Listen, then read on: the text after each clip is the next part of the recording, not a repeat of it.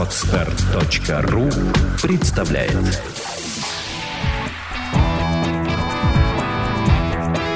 Александра и Андрей Капецки в лучшем психологическом подкасте «Психология, мифы и реальность». Ну что ж, добрый день, дорогие друзья.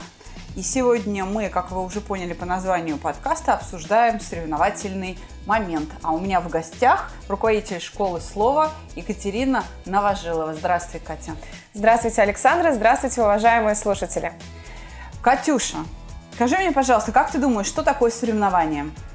А, для меня соревнование – это жизнь, целая отдельная история в жизни. Ну а для любого нормального человека, обычного, который не влюблен в конкурсы, как влюблена в них я, а, это обычная бытовая ситуация, которая почему-то сопряжена у многих с повышенным стрессом, с неприятными переживаниями. Почему? Да потому что это ситуация, в которой тебя будут сравнивать с другими, и, возможно, сравнение пройдет не в твою пользу, а проигрывать любит мало кто. Соответственно, люди почему-то не стремятся участвовать в соревнованиях. А я вот как раз к вам пришла сегодня за тем, чтобы эту проблему обсудить, потому что мне кажется, соревнования делают нас сильнее еще как делать сильнее. Я согласна с тобой, что соревнование довольно типичная жизненная ситуация. Мы потому что сейчас говорим о соревновании в очень философском понимании, да, в очень общем. Не только о спорте мы сейчас говорим. Вот э, я на что хочу обратить внимание, что Катя абсолютно права. Вопрос сравнения. Меня будет сравнивать кто-то другой, которого я, скорее всего, мало знаю, и вероятность, что из общего числа участников все эти сравнения будут выполнены именно в мою пользу, очень мала, потому что первое место одно – да. Но все равно нам же нужно устраиваться на работу. Это соревнование, да, ты да, соревнуешься с другими кандидатами. А, нам необходимо участвовать в тендерах, в фестивалях, в профессиональных конкурсах и зачетах. И, возможно, соревнование происходит даже тогда в нашей жизни, когда мы и не оцениваем ситуацию как соревновательную. Например, найти спутника жизни. Самая соревновательная ситуация. Между прочим, очень в такую весеннюю погоду, уважаемые слушатели, мы записываем наш подкаст в прекрасный солнечный день, и настроение навеивается погодой. Но а почему же не оценивают как соревнование? Ведь, например, есть Вася из 8 Б, а есть э, Глаша и Маша из 6 э, А. И вот обеим он нравится очень. И они между собой начинают соревноваться за его внимание. Они же понимают, что это соревнование. Ревность-то просыпается. Мальчики тоже за девочек соревнуются. Конечно. И, и даже правильно. больше, чем девочки за мальчиков на самом-то деле.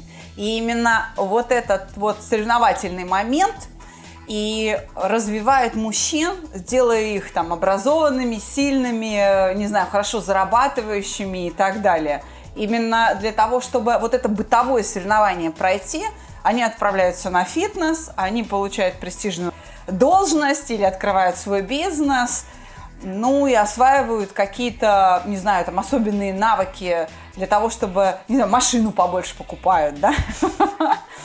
В сексе упражняются, читают Камасутру, да, для того, чтобы быть, э, то есть чтобы увеличить вероятность выбора в их пользу. А помните, в фильме «О чем говорят мужчины» есть э, фрагмент, значит, вот, мужчина говорит, вот, для того, чтобы выиграть, мы должны быть сильнейшими, умнейшими, лучшими, там, богатейшими, образованнейшими и так далее. А женщине, мы, то есть мы должны победить. А женщине, чтобы победить, нужно сдаться. И получается, что такая несправедливость. Мы стараемся, чтобы победить, а они, выходят, совсем даже и не стараются. Так вот, тогда, когда ты участвуешь в соревнованиях, ты должен четко понимать, что тебе надо в этой ситуации. Победить силой или наоборот победить э, тем способом, чтобы, не знаю, сдаться, быть самым слабым, самым худшим. Возможно, это тоже в какой-то жизненной ситуации и правильное решение. Ну а мы подходим к очень важному аспекту соревнований, это критерии оценки. Вот, это самое важное. Это самое важное. Сколько я работала со спортсменами, могу сказать, что оценивают действительно, не знаю, у бегунов скорость, у акробатов технику, у игровых видов спорта количество да, попаданий в створ ворот э, или там перебрасывание на ту сторону сетки, каса, количество касаний мяча об пол, да, в землю, допустим. Но подспудно оценивается как раз и психоэмоциональное состояние. По большому счету, спортсмены высшего мастерства, олимпийские уже игры, когда идут, да, это высшее мастерство спортивное, они все примерно одного уровня. Вот физически подготовлены примерно одинаково, но выигрывает один. Более того, даже и допинг употребляют все. Но выигрывает все равно, э, даже не самый лучший допинг, все равно выигрывает личность. И мы даже можем не знать о том, что по сути и мы сами, если мы оказываемся судьями, да, оцениваем не только скорость, там, количество касаний мяча, технику акробата, мы, по сути, оцениваем еще и личность этого спортсмена, насколько она сильна. Да, безусловно. Есть потрясающий фильм «Тренер Картер», который снят по реальным событиям. Уважаемые слушатели, если у вас найдется время в какой-нибудь весенний вечер, посмотрите, пожалуйста, этот фильм. Этот фильм как раз-таки о том, как побеждает личность. Тренер попал в школу, в которой ребята, помимо того, что учились, еще участвовали в спортивных состязаниях, и вот ему нужно было из команды, я даже не могу назвать э, эту группу ребят командой. Вот из этого сборища он должен был сделать победителей. С чего он начал? Да, безусловно, конечно, он тренер по баскетболу, и были спортивные зачеты, и дополнительная физическая тренировка, но он сказал, что я с вами занимаюсь, вы находитесь в этой команде только если вы, во-первых, ходите на все занятия, получаете, общая образовательная школа, получаете балл не ниже, не помню какого, но не ниже среднего, вы одеваетесь не в ту одежду, в которой привыкли, они, знаете, такие эти американские баскетболисты, значит, широкие джинсы, куртки с капюшонами, они такие классные парни, их и так все любят и выделяют, а они должны были ходить как настоящие джентльмены в пиджаках, с галстуками, начищенные туфли, все как нужно. И, конечно, э, очень важен был момент товарищества в команде, которого не было. Ребята изначально между собой дрались, они друг друга не уважали абсолютно, ни во что не ставили, а все-таки командная игра подразумевает то, что ты чувствуешь плечо товарища, и ты можешь на него, на этого товарища надеяться. Да, как единое тело должно взаимодействовать. Да. И ребята изначально не понимая, зачем все это... Ну, то есть баскетбол, понятно, никто не оспаривает, а зачем дополнительная нагрузка какая-то, ребята не понимали. И не учились. Ну, учились, но не очень. Ну, совсем прямо не очень. И тренер сказал, ну, я обещал, что я закрою зал, если у вас будет неуспеваемость. И закрыл зал. Что сделали ребята? Они на тот момент уже внутри себя были чемпионами. Они поняли, что такое личность чемпиона.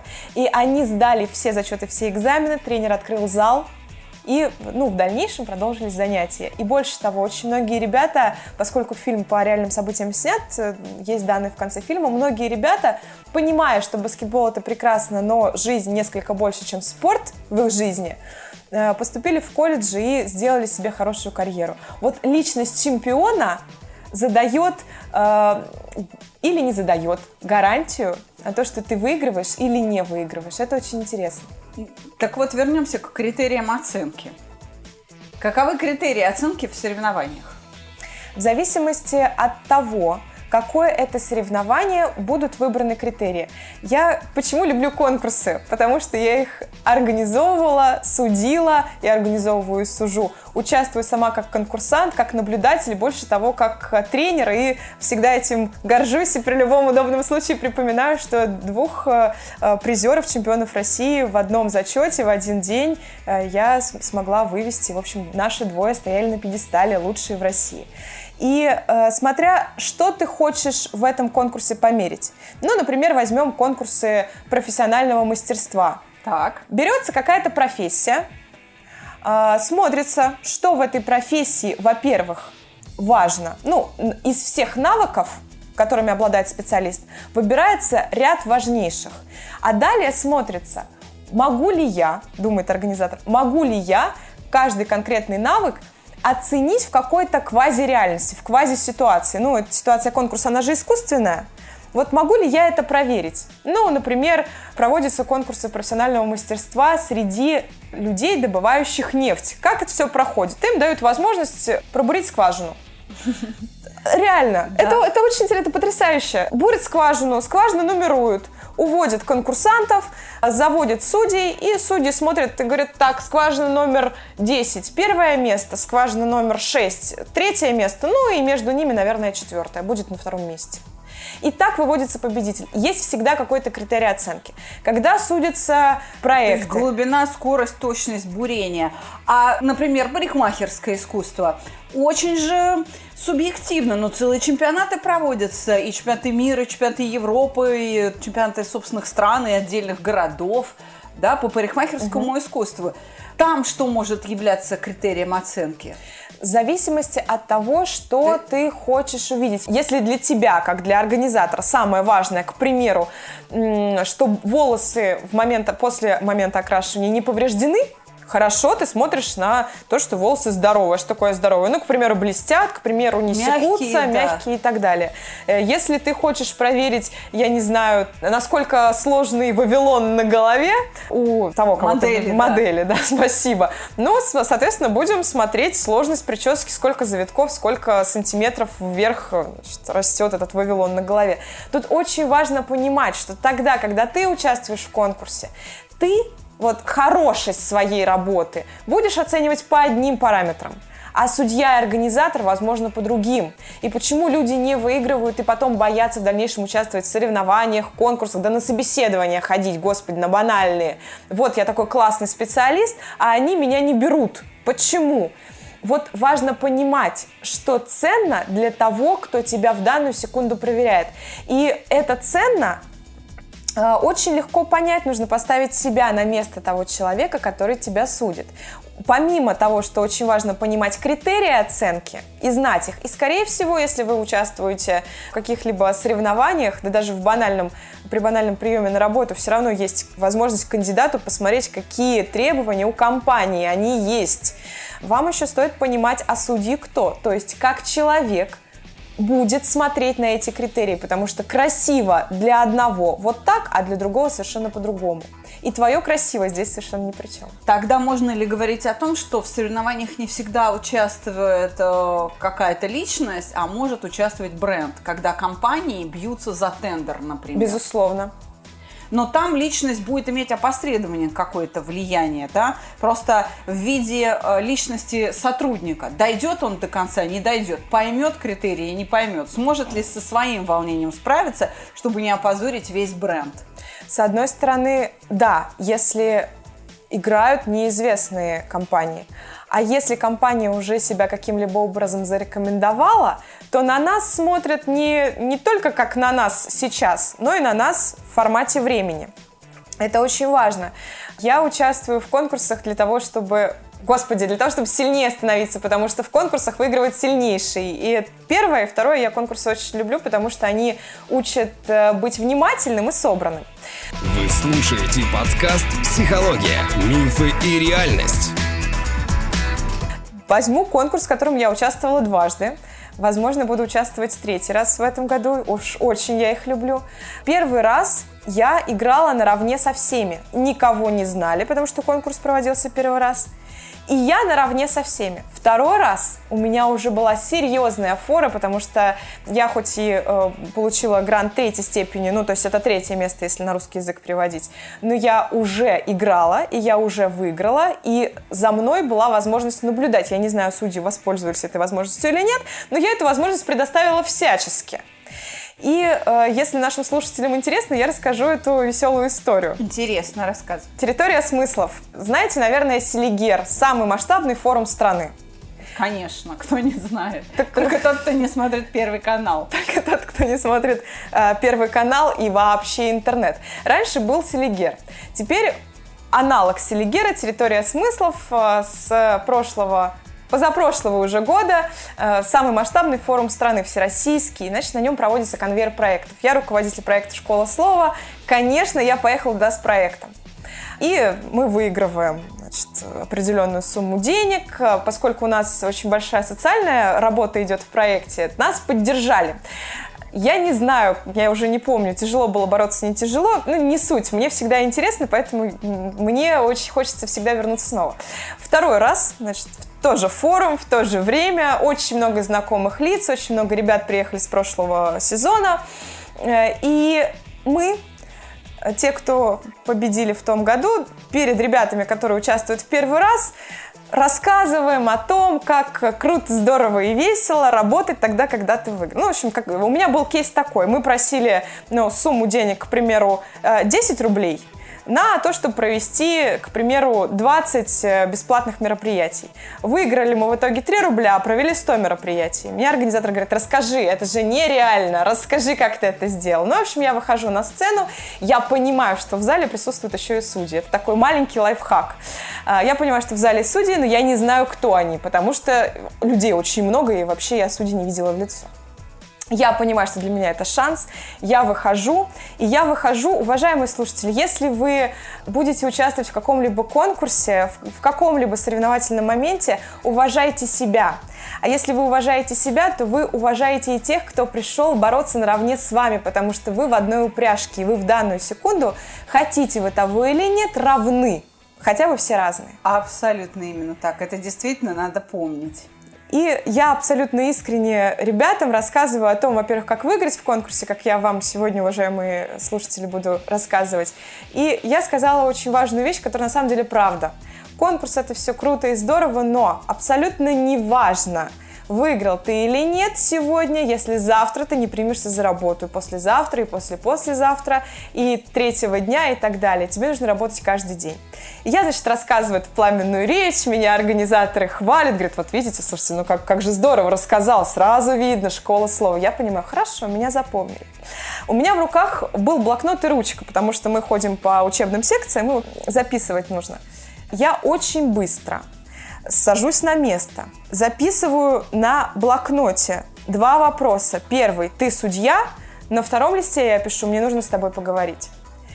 Я пока стояла на сцене, я увидела, что судьи сидят по периметру. Я это поняла, потому что организаторы с ними переглядывались. И, значит, я тихонечко отползаю со своего первого ряда и начинаю идти по периметру. И каждому человеку я показываю блокнот, на котором написан вопрос. Ты судья? Он кивает головой. Я переворачиваю блокнот, написано, мне нужно с тобой поговорить. Они смеются и говорят, да ты вообще ты нахалка, ты, ты дерзкая, давай, типа, найди меня вот там-то, там-то.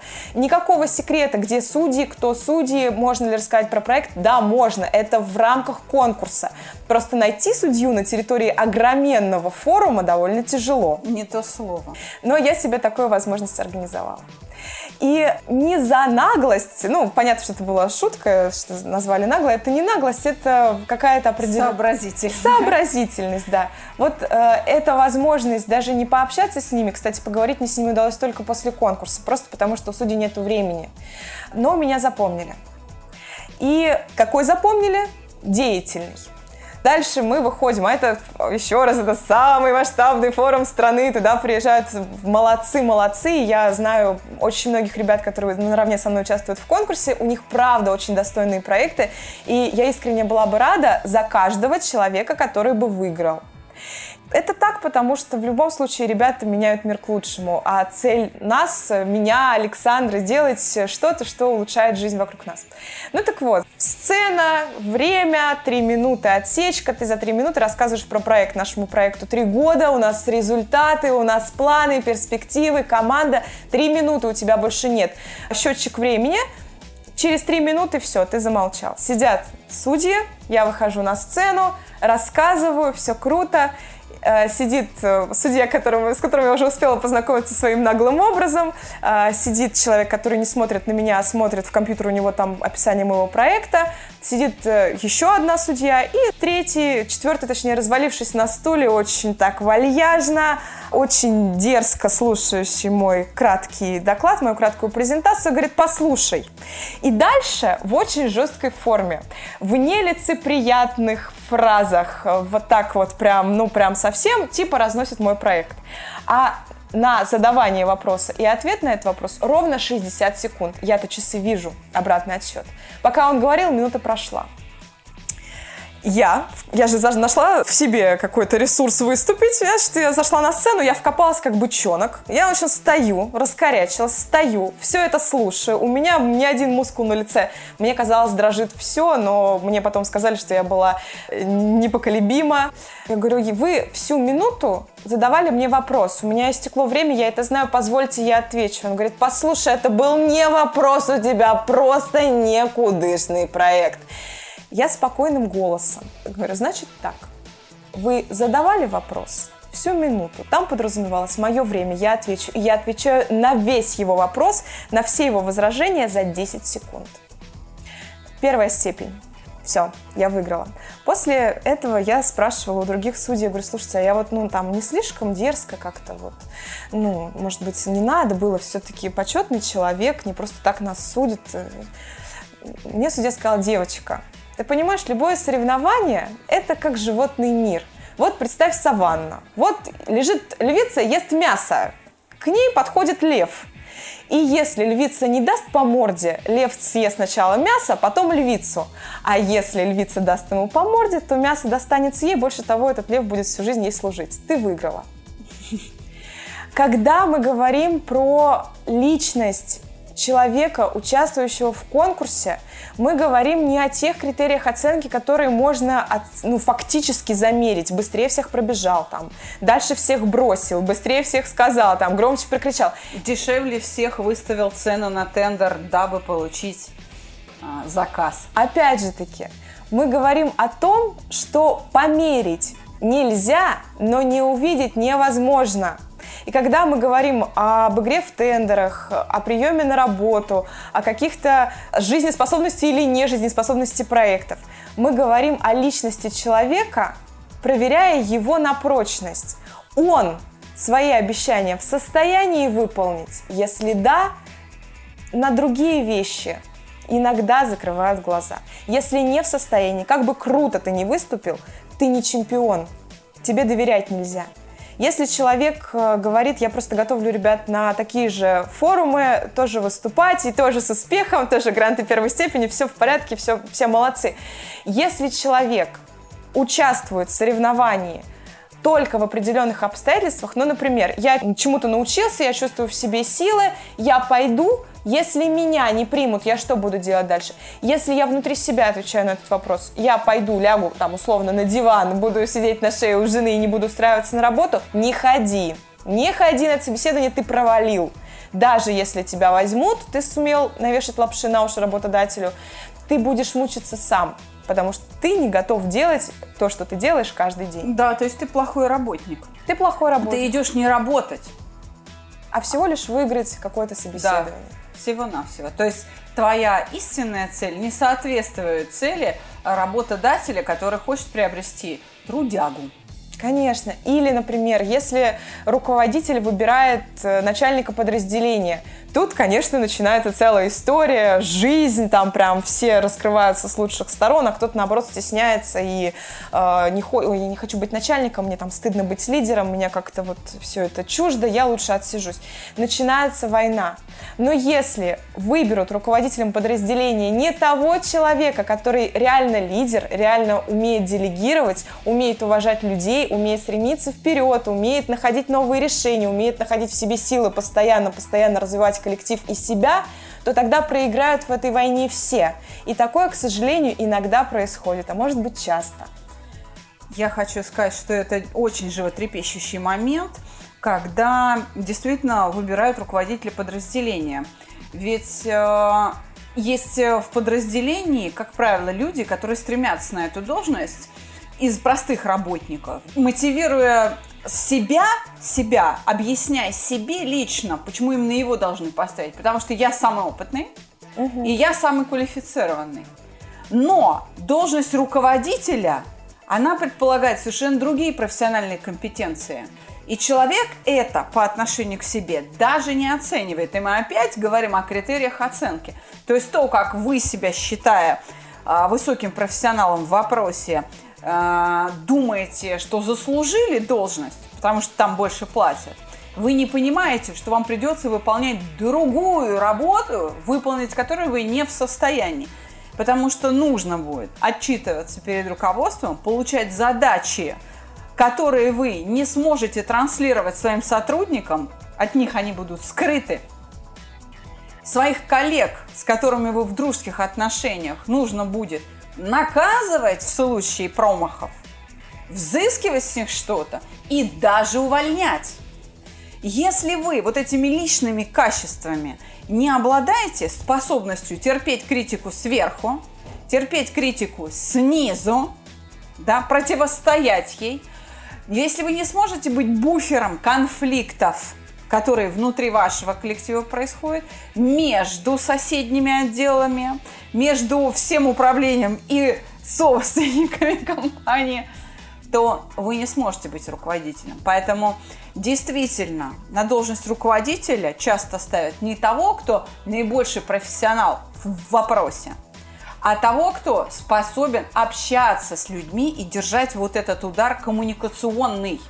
Да, это безусловно очень важно, и очень э, многие руководители, становясь руководителями в молодом возрасте, э, это мои клиенты, сталкиваются как раз-таки с таким моментом. Вот у тебя было в коллективе 15 человек, руководитель перешел на другую должность или в другую компанию, и кого-то надо назначать, назначают тебя а там есть э, крутые спецы, которые по многу лет работают, которые видели, как ты пешком под стол ходил, которые видели, как ты ошибался, и вдруг делают э, руководителем тебя.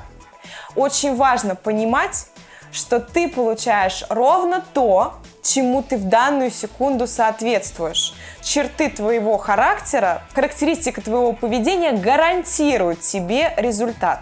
Если ты классный спец, ты круто умеешь крутить гайку. Ты круто умеешь забивать гвоздь, строчить на машинке шов. Ты круто умеешь это делать. Но это не значит то, что ты круто справишься с другой работой. Так вот, э, очень многие люди говорят, а у нас, знаете, начальник кто у нас в России? Дурак, козел, еще говорят, и все какой-то. А, так вот, эти руководители, которых так называют – абсолютно несовершенно точно соответствуют подобному описанию. Они всего-навсего не смогли обеспечить своим сотрудникам качественную работу на его рабочем месте, на рабочем месте этого сотрудника. И спокойствие, и уважение в коллективе каждой конкретной кадровой единицы. Вот почему так важно понимать, какими критериями вас будут оценивать не вы, а судьи. А судьи кто? Да, с этим обязательно нужно знакомиться. А вот судьи кто, это уже второй вопрос. И я думаю, что его сейчас пора обсуждать. У нас очень часто бывает, если я в конкурсе выиграл, Судьи молодцы. А если проиграл... Их намыло. Конечно. У меня была ситуация, мы организовывали всероссийский конкурс профессионального мастерства, мы его отыграли, и вот через полчаса начнется вручение, торжественная часть. В общем, мы все собираемся в холле. Ко мне подходит э, одна из конкурсанток, назовем ее Регина. Ко мне подходит Регина за руку со своим начальником, а это, знаете, конкурс профмастерства, там правда очень все болеют, переживают за своих, значит, и говорит, жалуется на какое-то задание. А я на минуточку знаю, что Регина заняла первое место. Я уже знаю, мы посчитали. Регина еще не в курсе, потому что не в курсе все. И, значит, она говорит, слушай, и жалуются на задание, что там технически что-то не получилось, компьютер не считал, неправильно организовали, время не то, судьи не те, кураторы не те, все не так. А я знаю, что она выиграла. Я говорю, да, слушай, Регин, сейчас бежать надо, давай вот мы с тобой когда все закончится, мы с тобой найдем человека, который организовал это конкурсное задание, и вдвоем плюнем ему в лицо. Ведь я же организатор, я же должна участников отстаивать. Прошел конкурс. Регина на красной ленте несет багровую золотую медаль на своей шее, шее на, на своей груди, на, на осанке. Все поздравляют, все аплодируют, обнимают, жмут руку. Я говорю, ну что, пойдем? Кому плевать. в лицо-то плевать? Да. Она говорит, а что плевать-то? Я говорю, так задание было плохое. Она говорит, да ты что? Да ты, да классное задание, все правильно считали. И куратор был идеальным, и время отсчет идеальный, и компьютер. Как работал у меня компьютер? Это взрослый человек взрослый, больше того, это семейный человек, который несет ответственность за свою семью, это руководитель, который несет ответственность за свой отдел, ну, прям серьезный человек, взрослый. Вот такая вот детская реакция. Очень важно, когда ты играешь в конкурсе, изначально для себя решить, что ты сюда пришел, принимая абсолютно все условия игры не оспаривая ни один критерий. Ты принимаешь так, как есть. И ты в этих условиях, с этими судьями, с этими заданиями, с этими критериями будешь играть. И ты будешь идти до конца и примешь любое решение, которое будет, потому что если ты не выиграл, значит сильнейшим оказался другой. Если выиграл, значит ты можешь начинать радоваться. Очень э, многое зависит от того, как ты себя изначально настроишь. Не потому, что судьи видят твое пренебрежительное отношение, хотя иногда его сложно скрыть а потому что действительно, насколько ты соревновательную ситуацию воспринимаешь как реальную. Очень важно понимать, я просто и судья, и организатор, очень важно понимать, когда вы играете, когда вы выступаете, что организаторы и судьи волнуются за вас, за всех, не потому что вы им э, как дети родные, хотя иногда и бывает и так, конечно. Те, кто организовывают, хотят, чтобы все прошло идеально, потому что они ради этого не спят месяцами. Это правда. А, те, кто судят, боятся посудить неправильно. А я да, вас... я была много раз в этой позиции, могу сказать, что это кошмар. Это кошмар. Да, иногда, иногда даже настолько бывает серьезный уровень вот состязания, что ты думаешь, убейте меня, выбрать невозможно. Да. Все команды примерно одинаковые. Тебе хочется всех наградить, потому что все очень, очень на серьезном уровне выступают. Обалденные совершенно делают э, вещи. И думаешь, господи, пристрелите меня, я должен этот выбор сделать. Это невозможно. Я, вообще я понимаю, почему судьям делают какие-то перерывчики между конкурсами, где стоит фуршет и коньячок. Господи. Это, это очень помогает судьям там немножечко прийти в себя. А, особенно неопытным судьям, правда, потому что судья-то знает, что его, если что, намыло, отправят. И ну. кто-то может так обидеться, что не сдержаться. И э, если организатор окажется недоволен твоим судейством, то тебя больше в судью, в статус судьи не пригласят. Это позор. Это, это, это позор. страшный позор, еще хуже, чем если команда проиграла. То есть, когда ты в позиции судьи, это вообще э, катастрофичная история. Посудить так, как не надо было. Конечно. Когда ты не вписался в критерии, когда сам судья не понял критерий, по которым он должен судить, все. Он профнепригоден. Это хуже, чем профнепригоден игрок. Конечно, потому что судья это все-таки абсолютно другой уровень. И не дай бог еще скажут, что ты подсудил. А если вы ошиблись, если вы судья и вы где-то ошиблись, то, скорее всего, вас пустят на мыло, потому что вы подсудили, потому что вы сами не разбирались, и э, конкурсантов много, судей не очень, и вы под пристальнейшим вниманием будете, в общем-то, падать ниц и распишитесь или не распишитесь, распишутся за вас в вашей некомпетентности и непрофессионализме. Вы слушаете подкаст «Психология. Мифы и реальность». Так как же познакомиться с судьями? Очень важно понимать, что человек оценивает со своего угла зрения даже самый объективный критерий. Это значит то, что если возьмем, к примеру, спорт, если судьей в конкурсе будет выступать э, учитель какой-то школы спортивной, нужно посмотреть, чем занимается школа, как она отличается от других, какие особенности э, есть у учеников этой спортивной школы. Ну, то есть нужно понимать, с какого угла человек будет смотреть. Еще одна подсказочка, еще один лайфхак. Посмотрите, как этот судья судил предыдущие состязания. Это было бы прекрасно. Если конкурс уже был и в нем кто-то выигрывал, посмотрите, именно. кто выиграл. А, очень... Кто судил да. и почему именно этот выиграл. Лучше иметь какие-то статистические данные. Это даст вам представление. Да. А, например, если э, ты не можешь никак познакомиться с судьей, то есть вот такая темная лошадка, ну, человек э, авторитетный, человек в почете, но, к сожалению, ничего ты о нем узнать не можешь, потому что, к примеру, судит он первый раз. Что нужно сделать? У судьи есть роль судьи. Конечно, есть еще личные качества, предпочтения, предыдущий опыт, но он судья на каком-то определенном мероприятии. И, например, если взять э, конкурсы проектов, фестивали, тендеры. Нужно посмотреть, что будет важно для организаторов. Ведь изначально организаторы прописывают критерии и растолковывают эти критерии судье, как ему надо смотреть. подтверждаю, так и есть. Честное слово, мы не врем. А, нужно посмотреть, например, если ты делаешь, э, э, ну, коммерческий проект, ты его делаешь, у тебя мотивация сделать круто, классно, по-новому, дать возможность своей команде прибыльно, да. прибыльно развиться, я не знаю, ну, в общем, сделать для себя.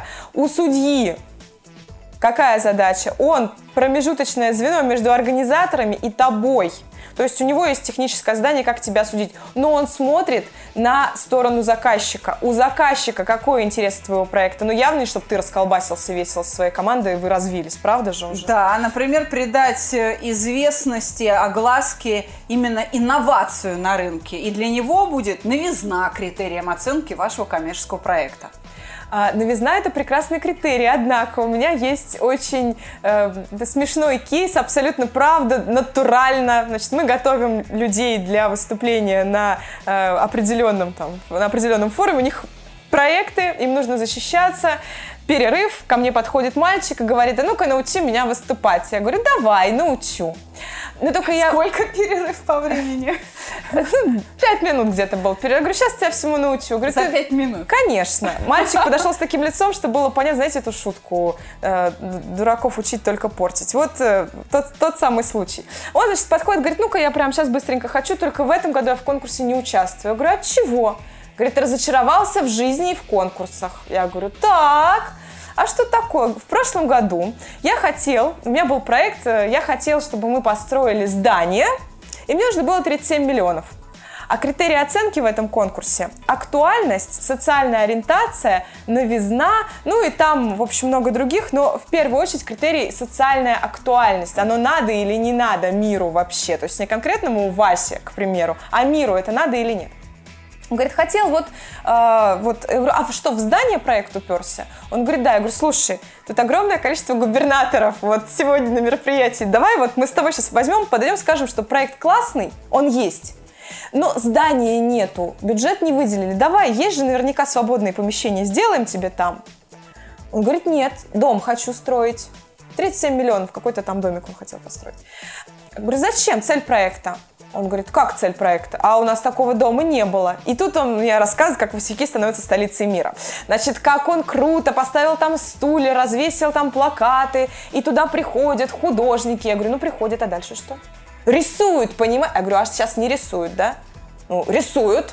Я говорю, ну то есть искусству неплохо в твоем регионе. Он говорит, да нормальное искусство, просто дома такого не было.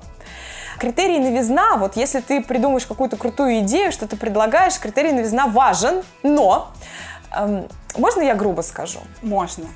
Вот не все, чего нету, должно появиться. Например, у кого-то же, наверное, нету сифилиса, да? И для него сифилис был бы чем-то новым. Ну, извините, но почему-то ему оно не надо. Бывают такие вещи, которые на «вы», но не надо. Я не знаю, там собаки-колготки. На «вы», но не надо. Итак, когда у вас, к примеру, в вашей работе, которую оценивают другие люди, есть критерий новизна, вы думаете, конечно, о том, чтобы сделать что-то новое, но ни в коем случае не забывайте об остальных. Критериев, как правило, несколько. И какой критерий ведущий, то есть за, за какой вы можете получить большее количество баллов, ну, мы здесь говорим условно, мы, конечно, не про соревнования в прямом смысле слова, мы говорим про развитие в компании, развитие себя как э, профессионала, про развитие себя как творческую личность и так далее. Э, понимайте, какой критерий выходит на первое место, но и не забывайте о других. Нельзя делать ставку на одно. Это то же самое, что класть все яйца в одну корзину, и даже хуже. Я хотела сейчас немножко отступить от э, критерия новизны и сказать, что ведь действительно критериями может быть, например, креативность. Да. Но я видела так получилось, что я случайно со стороны наблюдала, как проходит отбор в тендере. Компания фармацевтическая очень хотела иметь креативное решение своей рекламы угу. препарата от геморроя. А ну-ка. И главным критерием, первейшим, была креативность. И вы знаете, наши э, рекламные агентства прислали, это же все происходит не в открытом зале, угу. а, так сказать, заочно на e-mail отправляют потом рассматривают, потом только собирают на защиту. И иногда бывает, что даже не встречаются разные рекламные агентства, их по очереди по времени ставят, не видят друг друга, кто еще там участвует. И... Но заказчик-то был индус. Так.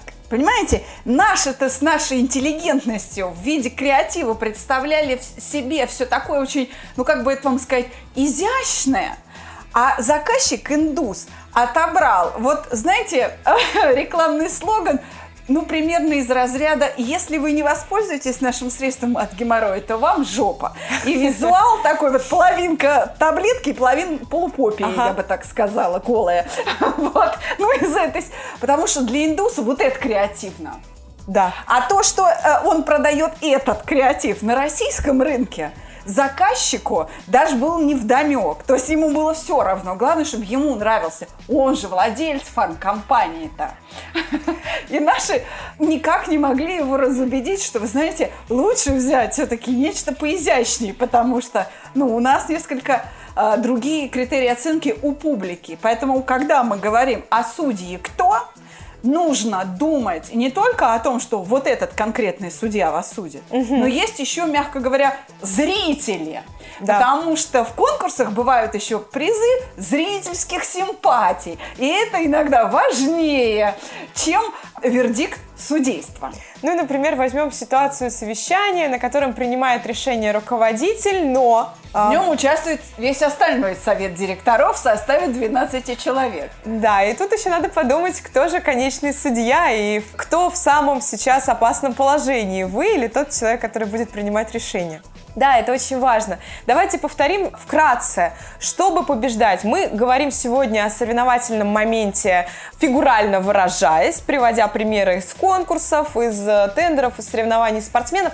На самом деле мы говорим о бытовых ситуациях. Мы каждый раз э, в ситуации, когда мы можем быть не выбраны, не наше решение может быть э, выбрано, не э, наша кандидатура выдвинута, не наше слово будет последним. Вот в этой ситуации мы находимся в соревновательном моменте.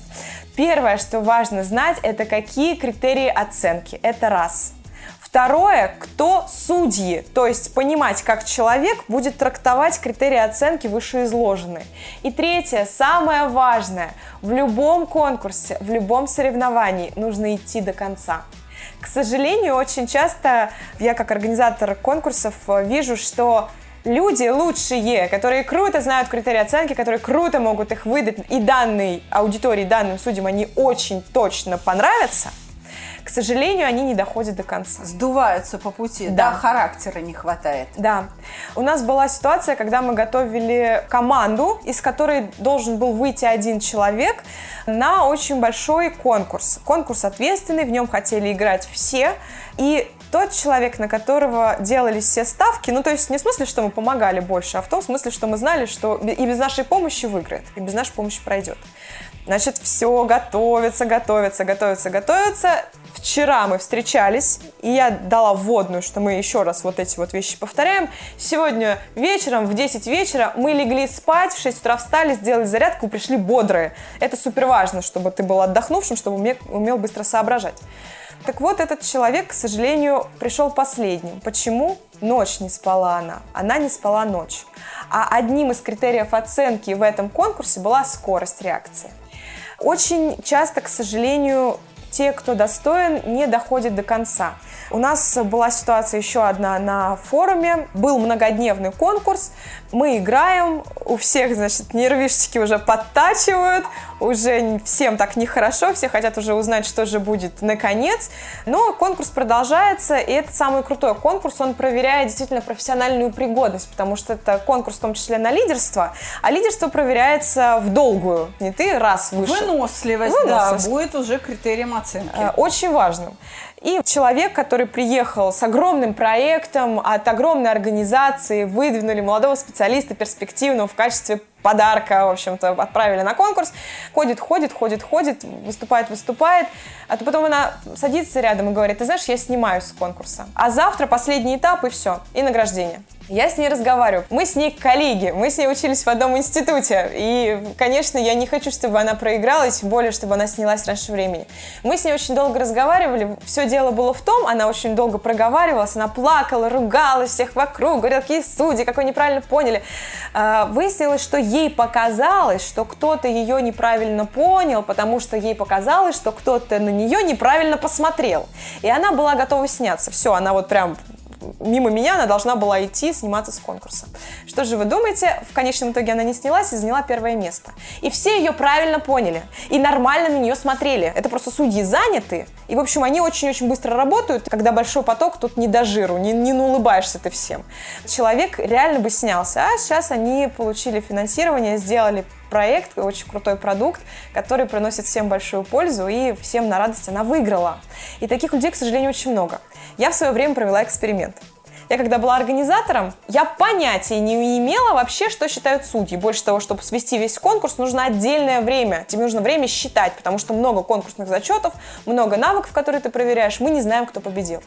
Но все думают, что, мол, я же там хожу в концертных туфлях с бейджем организатор, что я типа главное, все знаю. Первый конкурс я вообще никак не комментировала. Вообще никак. И я понимала, что люди после, целый день идет конкурс, после обеденного перерыва уже все, у них мандраж, силы заканчиваются, все-все-все. Что я делала? Я, не зная результатов, отлавливала поодиночке каждого конкурсанта за руку, смотрела ему в глаза и говорила, а ты держись, а ты молодец, а ты вот хорошо. Такие эксперименты я проводила. Что я увидела? Что после того, человек-то думает, что я знаю результаты. Он-то думает, что я знаю, что он выиграет, поэтому я к нему подошла. Да я ко всем подходила. Они просто не знали об этом. В перерыв в обеденный по углам ловила. У них шел скачок, то есть они выдавали лучший результат, потому что подсобирались. Если ты хочешь выиграть в конкурсе, просто тебе это важно, ты, пожалуйста, в нем вообще не играй никогда. Потому что если ты сыграл из себя классного там, претендента, на должность тебя взяли, ты потом сдуешься. Если ты классно сыграл, э, я не знаю, там, роль жениха, ну, будешь отвратительным мужем или женой, но ты сдуешься, все, тебя там уволят. Если ты классно выиграл тендер, но не круто сделал проект, ну, извини, лучше бы вообще не играл. Если ты внутри себя не готов идти до конца не только в соревновательном моменте, но и в дальнейшем каждый день, то, пожалуй, тебе нужно участвовать в каких-то других конкурсных зачетах, а может не участвовать и вовсе. Я слушаю сейчас, э, Кать, тебя и понимаю, что мне нужно еще раз обронить, хотя мы это говорили, может быть, не в этом подкасте, не в сегодняшнем выпуске, а это как бы мысль сквозняком идет через множество наших выпусков о том, что способность терпеть критику, угу.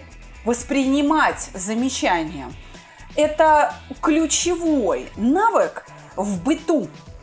Это делает вас способным к обучению. Потому что, исправляя ошибки, твои знания закрепляются. Ты, наконец, их приобретаешь. Ты, наконец, можешь отделить, что правильно, что неправильно. Угу. Именно э, вынося замечания и прислушиваясь к ним, растет твоя квалификация как работника ты улучшаешься как там жена или муж. Потому что ты слышишь, что тебе говорят, ты что делаешь? Встраиваешься в реальность. А вот если ты такой набитый индюк, офигенный до невозможности, что да кто вы такие, чтобы меня судить? Угу. Все, ты обречен на провал, ты уже на последнем месте, потому что ты не слышишь что происходит вокруг. То есть ты оторван от реальности и живешь в своих иллюзиях. А это как раз вопрос обидчивости. Вот обидчивые люди не терпят критику. Поэтому они очень быстро завариваются в собственном соку и теряют темп и в профессиональном развитии, и в личном, и в учебе, и во всем, во всем, во всем. И получается, что они бесперспективные. Абсолютно. И поэтому их не отбирают. Поэтому, вы знаете, обидчивость – опасная черта личности именно в этом контексте. И обязательно с ней нужно справиться. Часто люди обидчивые преувеличивают то зло, которое им приносят окружающие. Они додумывают за людей, да. додумывают за них. и уверены, что это именно и есть правда. Это их реальность, в которой они живут. А сама реальность очень отличается. Часто людям, например, на работе кажется, что если кто-то судачит где-то там, не знаю, за чашкой кофе или в курилке, о них Именно про них. И гадости, точно? Да. И они говорят так, что я человек замкнутый, у меня на работе друзей нет, потому что я не хочу открывать себя и впускать в свою жизнь всякое там отребье. И на работе мы работаем вообще-то. Да. Но при этом такие люди сами часто лезут на рожон, и видя, что кто-то разговаривает между собой, может быть, вообще о цвете прокладок – свежевыпущенных компаний, там, я не знаю. Нам не проплачивали рекламу, не называйте. Да, а вот. Подходит и говорит, что вы тут опять э, там, ну, э, да, судачите, что вы опять обсуждаете? Искренне думаешь, что интересуются жизнью вот бедной жертвы. А людям-то в большинстве своем есть чем заняться и есть о чем поговорить. И именно ваша жизнь, человека замкнутого, у которого нет друзей в коллективе, вообще никого не интересует. Плевать окружающих хотели на вашу жизнь. Вы неинтересны в силу своей замкнутости. Нечего обсуждать, кроме того, что э, вы всегда всеми недовольны и всех во всем подозреваете. Да говорить о вас скучно, господи, только настроение портится. Это можно сказать один раз, второй раз, на третий раз люди перестанут вас обсуждать. Если уж кого и обсуждают, то тех, кто является душой компании. Вот кому косточки перемывают или тех, у кого, может быть, у него душа компании, но все хорошо и как-то само собой все делается. Никто не знает, сколько он труда в это вложил, но вот как-то у него само собой. Кстати, вот эта черта, когда у тебя само собой все делается, другие не понимают, это черта профессионала. А про них говорят везунчик. Да, ну и пусть говорят. Ведь э, если мы представим себе ситуацию, что мы с вами в цирке, натянут канат, э, идет э, прекрасная барышня, канатоходец, легкая, как пушинка, идет, и ни, ни у кого сомнений не вызывает, что это вообще расплюнуть легче легкого. Она профессионал. Играет э, гитарист на концерте. Ну вообще, легче легкого, я тоже так могу. Значит, он профессионал. Балерина танцует улыба... Там же ноги в кровь, там же там годы тренировок, там вся жизнь положена на эту сцену, там все вот ради этого одного момента все и было. А смотришь, думаешь, я тоже так могу, домой приду, сейчас буду фуэте крутить. Она профессионал. Вот если вы хотите стать чемпионом, неважно в какой области, чемпионом для своей семьи, для своих друзей, для себя самого в учебе или в работе, поймите, что то, что внешне кажется легко, то на самом деле и вы делаете хорошо.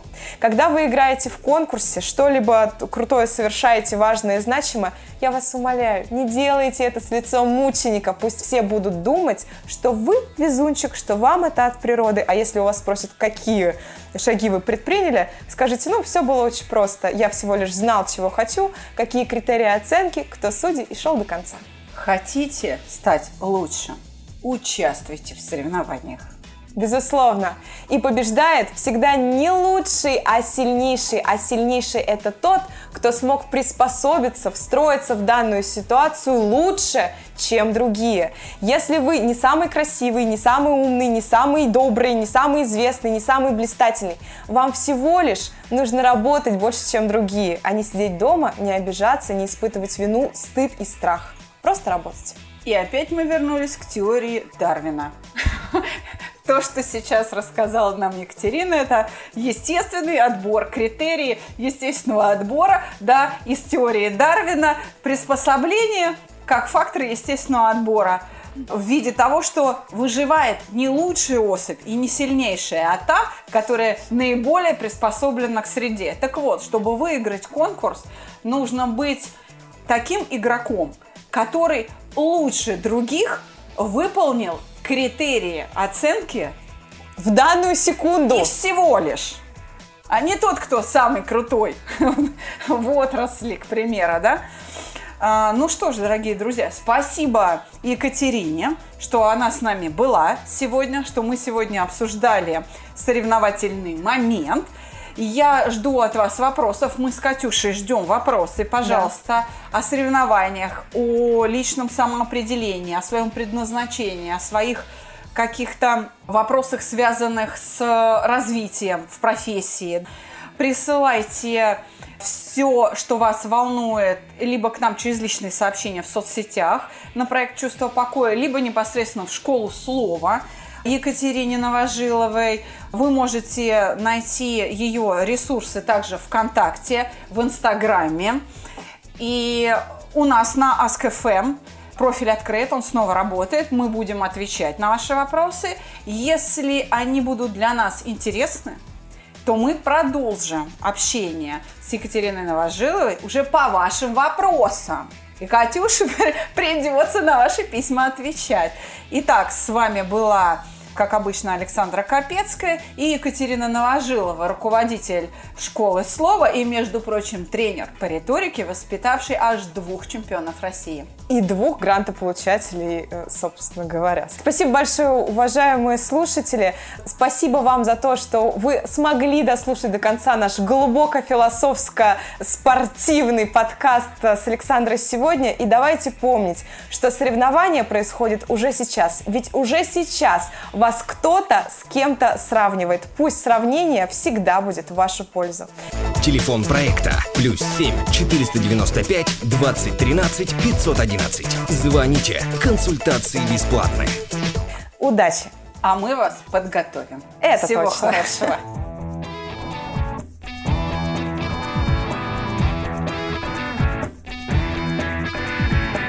Психология, мифы и реальность. Слушайте каждый понедельник и четверг.